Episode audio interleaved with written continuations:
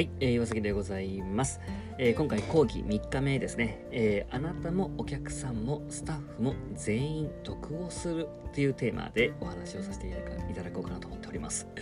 まあ、マーケティングはまあ押し売りではない、まあ、むしろ、えー、押し売りしないで済む方法。これについては、まあ、講義でお話しさせていただきました。でなんとなく理解していただけたんじゃないかなというふうに思うんですけども、まあ、いまいちピンとこない人もいるかもしれません。でそこで今日はなるほど確かにと実感していただくための補足をしたいかなと思います。なぜマーケティングをやるべきなのかマーケティングとはどういうものなのかということの理解度を高めることっていうものはとってもとっても重要なことです。なぜなら新しいことを始めるっていうものはとても腰が重いんですよね。やるべき理由というものが明確に理解できていないのであればなおさらモチベーションは上がらないわけです。学んだだけで終わってしまって行動しないのであれば全くこれ意味がないんですね。せっかく学んだのにそれではもったいないのでおお確かに。おおそれならやった方がいいな。ということをさらに感じていただこうかなと思います。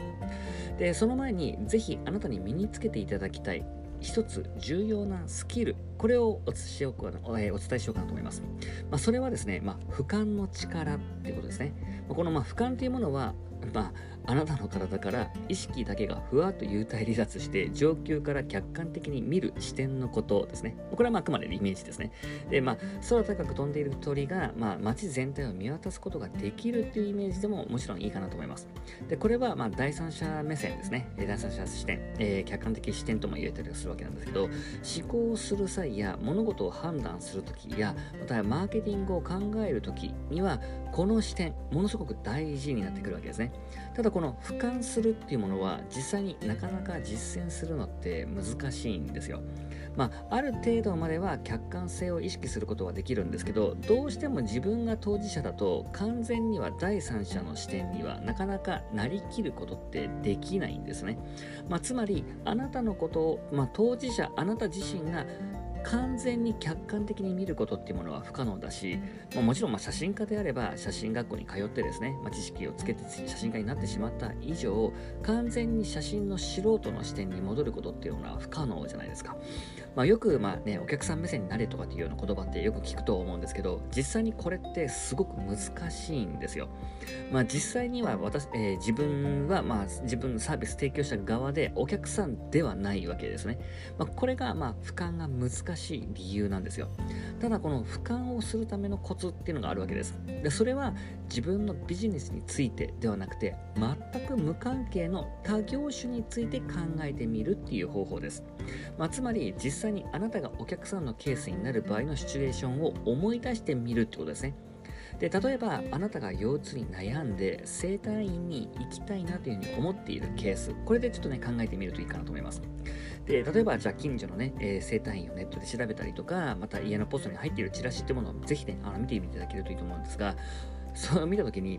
おおこの整体院探してたんだなとかここの整体院他とやっぱちょっと違うなここに行こうっていう風に感じる生体院って多分ほとんどないんじゃないかなと思います。まあ、その理由はまいくつかあるとは思うんですが、例えばこんな感じじゃないですかね。他の生体院との違いがわからない。ね、プランがいろいろあるが違いがわからない。院内の雰囲気がよくわからない。どんな点に優れているかがわからない。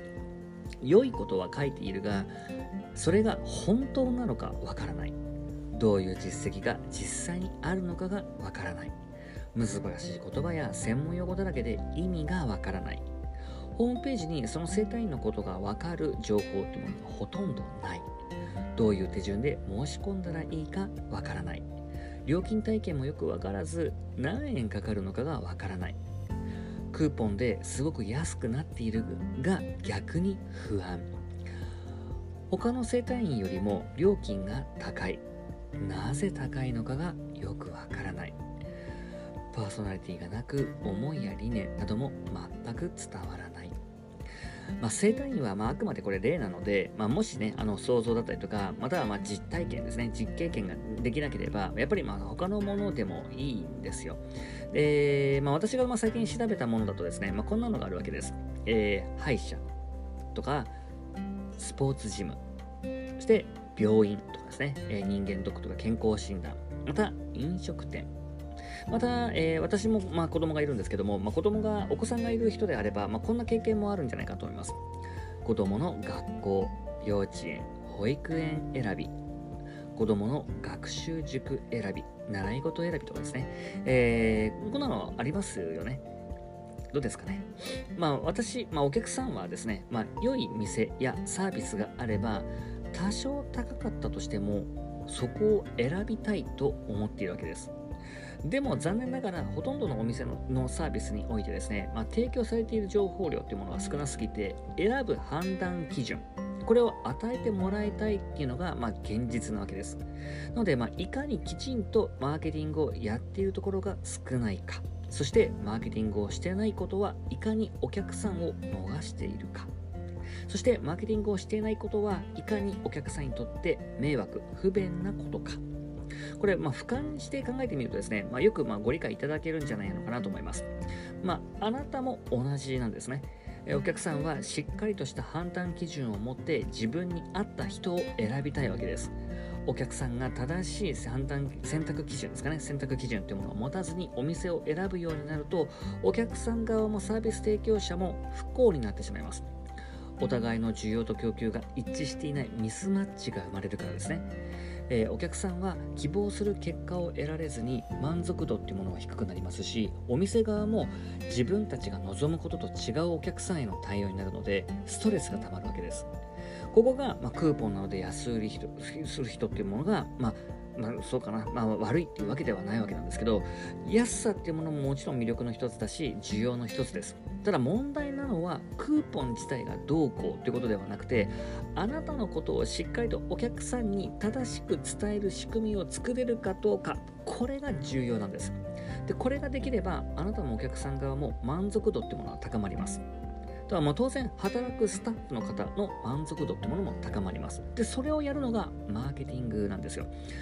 そしてそれに最適なマーケティングが DRM なんですねそしてその DRM において最も重要なスキルがコピーライティングですね。ですので、この写真マーケティング実践会では DRM とコピーライティングの講義ってものをとても重視しています。まあ、コピーライティングの講義もね、あの今後配信していくので、まあ、楽しみにしていただければいいと思うんですが、えー、あなたのマーケティング力ってものが上がって、売り上げが上がったとしても、それはお客さんから搾取するという意味ではないんだわけですね。えー、あなたの価値を最大限お客さんに伝え、お客さんもその価値を十分に感,、えー、感じて、高い満足を感じて、そして、えー、対価として売り上げが上がるわけです。この順序ってものがすごく重要なんですね。なので、まあ、経営者としてマーケティングのやらない理由ってものがありますかってことです。それではですね、今日の、まあ、講義に入っていきたいと思うんですが、えー講義3日目ですね。お客さんのステージと売り上げを作る流れを知ろう。こういったテーマです。まあ、今回のと、えー、講義はですね、マーケティング、DRM で重要な考え方と流れについてですね、このまあ DRM では基本となる考え方がいくつかあるわけなんですけど、そのうち特に重要となるのが今回ご紹介する内容ですね。で、今回の講義はまあ2つあります。2つお伝えさせていただきます。1つ目っていうものは、売上の考え方について。まあ、これはまあ言い換えれば、お客さん1人当たりの正確な価値ってことです。利益がどれだけ残るかっていうものは、入ってくるお金と出ていくお金のバランスで決定しますよね。でも、えー、多くの人はこの入ってくるお金の計算の認識を間違ってしまっているんですね。で、この金額を正確に把握することができれば、1円単位までこれ細かくね、することではなくて、正しい定義で把握しているかどうかってことです。1人のお客さんを獲得すればどれだけの利益が作れるのか。1人のお客さんを獲得するには何円まで使えるのか。ということがしっかりと計算することができるようになります、ま、これはまマーケティング戦略という考える上でもですねとても重要な大前提ですね。でこのま2つ目はですね、ま、お客さんと売上の流れについて、えー、あなたのビジネスの売上というものをお客さんが作ってくれるわけなんですけどこれをひとまとめで考えるんではなくて細分化します。これでお客さんの流れとステージ、まあ、段階というものがですね、まあ、明確に見えてくるわけですね。ステージが変わればお客さんの特徴ももちろん変わります。お客さんの特徴が変わるということは当然やるべき対策も変わっていきます。お客さんはどのように流れていってどういうステージのお客さんにはどういう対策をすればいいのかこれを学んでいただこうかなと思います、まあ、少しねあの専門的な内容に入ってくるのでなんで難しいというふうに感じてしまうこともあるんじゃないのかと思うんですがここはですね、まあ、まり細かいところまで、まあ、理解する必要っていうのが結局ないんですね、えー、マーケティングというものを学び続けていけば、まあ、言葉や内容というものは自然に覚えていきますし理解も深まっていきます。なので、まあ、へーっとなるほどそうなんだとなんとなく知るだけでも大きな一歩前進なんですね完璧に理解できなくても気にせず学んでいただければいいかなと思います。まあ、その中で、まあ、自分なりに理解したり感じたりして改善できそうなことや実践できそうなことがあればすぐにねあの気軽にやってみてください。えー、ではですね、マーケティングの流れとその基本原則ですね、マーケティングファネルについての解説をさせていただきます。ぜひリンク先をクリックしてみてください。ではまた。